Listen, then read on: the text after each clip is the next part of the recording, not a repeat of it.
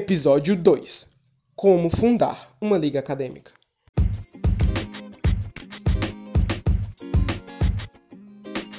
Fala, meu povo, beleza? Então, vocês sabem o que é liga acadêmica? Liga acadêmica, ela é uma entidade que reúne professores, acadêmicos e outros profissionais acerca de um determinado tema.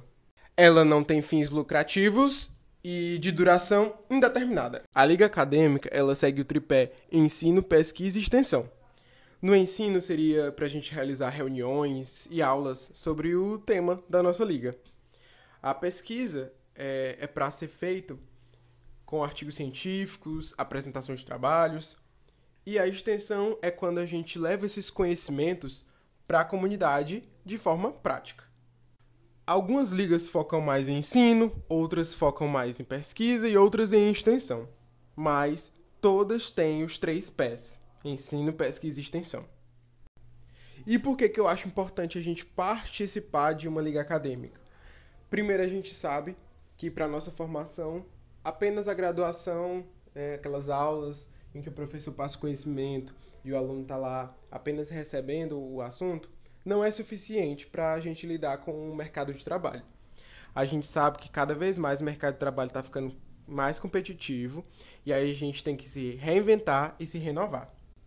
E a liga acadêmica ela proporciona isso para as pessoas de trabalho em equipe, gestão, aproximação com a área, entre muitas outras coisas. Querendo ou não, a liga acadêmica é uma forma de o avaliador do seu currículo saber que você é engajado em outras coisas, toma iniciativa em outras coisas além da própria graduação. Então a liga acadêmica conta muito no nosso currículo. Todas essas características são comuns para quem funda uma liga e para quem participa de uma liga após ela ser fundada. Né? Então, por que fundar uma liga acadêmica?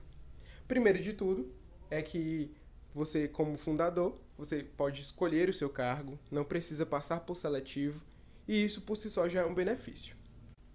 Outra coisa é que você pode delinear a liga acadêmica nos moldes que você e o seu grupo queiram, né?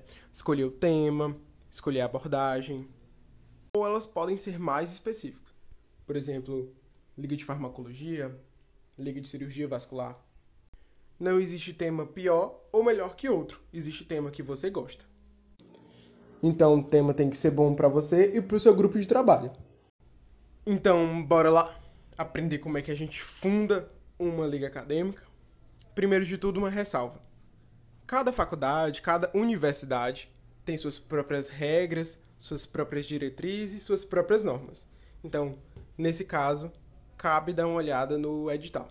O que eu vou falar aqui é da minha experiência própria, né? Realidade UFP, Federal do Piauí, e de todas as normas que envolvem ela.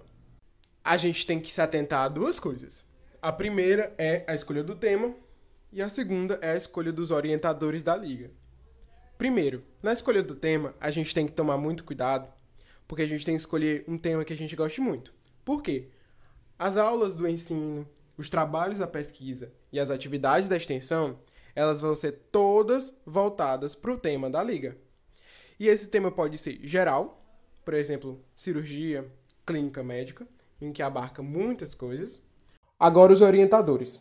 Uma característica bastante importante no momento de escolher o orientador é saber se ele é acessível ou não. Por quê? Porque é para ele que você vai ter que colocar seus trabalhos quando você estiver realizando uns, para ele orientar e tanto para ele corrigir ele vai ter que fornecer a assinatura dele para documentos, porque a universidade ela pede que os documentos sejam assinados pelo orientador da liga. Então, a principal questão que a gente traz aqui na hora de escolher um orientador é que ele seja acessível. Pode ter mais de um orientador? Sim, claro que pode ter mais de um orientador. Tem limite? Não, não tem limite. Mas a gente tem que saber que um deles, um desses orientadores, vai ser o coordenador do projeto, ou seja, o orientador principal, o orientador master, que é para ele que você tem que recorrer atrás de assinaturas. E toda a parte burocrática você vai precisar dele. E o segundo ponto que a gente tem que olhar na hora de escolher um orientador é saber se ele tem o famoso networking, se ele tem contatos que possam favorecer a liga de vocês. Por exemplo, se ele é médico em algum lugar, ele pode levar vocês para fazer um acompanhamento ou, quem sabe até conseguir um estágio. Se ele for da docência e tiver grupo de pesquisa, ele pode colocar alguns ligantes nos grupos de pesquisas.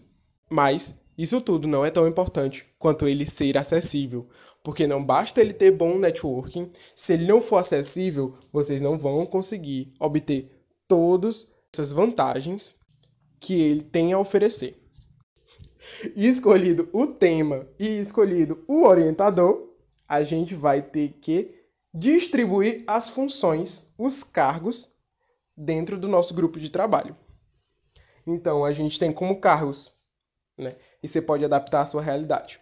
Os principais são presidente, vice-presidente, diretor financeiro ou tesoureiro, diretor acadêmico ou diretor de ensino, diretor científico ou diretor de pesquisa e diretor de comunicação ou diretor de marketing.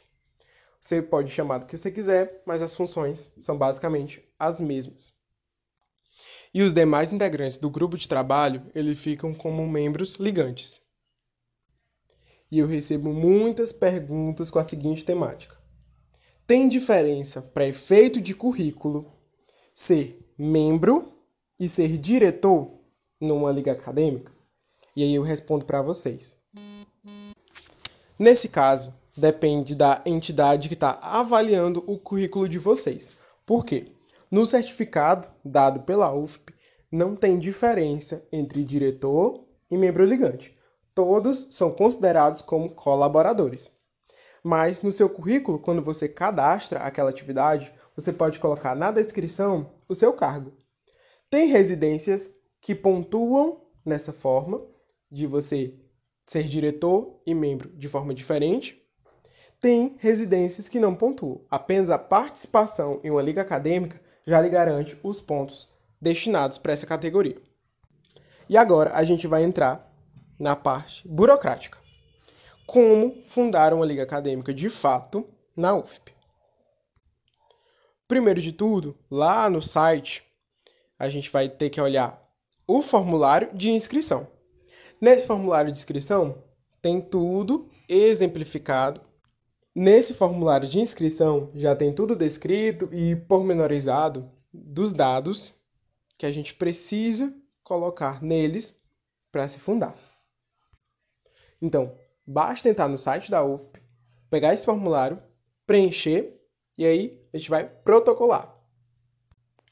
Além do formulário, a gente precisa de outros documentos básicos, como a anuência do diretor e a anuência do coordenador da liga.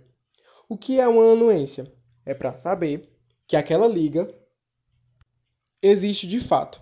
Ou seja, quando uma pessoa dá uma anuência, ela está dizendo que tem ciência de que a liga existe. Então, a gente tem que conhecer a burocracia para, depois de protocolado, a gente saber para onde o nosso documento vai. Então, depois que a gente protocola, ele vai passar em assembleia departamental. O departamento que vai ter essa assembleia depende e é você que escolhe. Geralmente, as pessoas colocam no mesmo departamento de que o coordenador da liga é, que já facilita de ele lembrar todo mundo lá dentro de que tem um projeto para ser lido e avaliado. Passou na assembleia departamental, aí ele vai para PREX, Proreitoria de Extensão e Cultura. Dentro da Prex, ele vai ser cadastrado. Quando é cadastrado, a Prex notifica a pessoa que protocolou, dizendo que a liga já está cadastrada e aí pode exercer as suas funções livremente, sendo que a cada ano você tem que botar um relatório dizendo das atividades que você realizou e das atividades que você programou, mas não conseguiu realizar. E é isso. Fácil, né? Agora eu quero todo mundo já planejando a próxima liga que você vai fundar.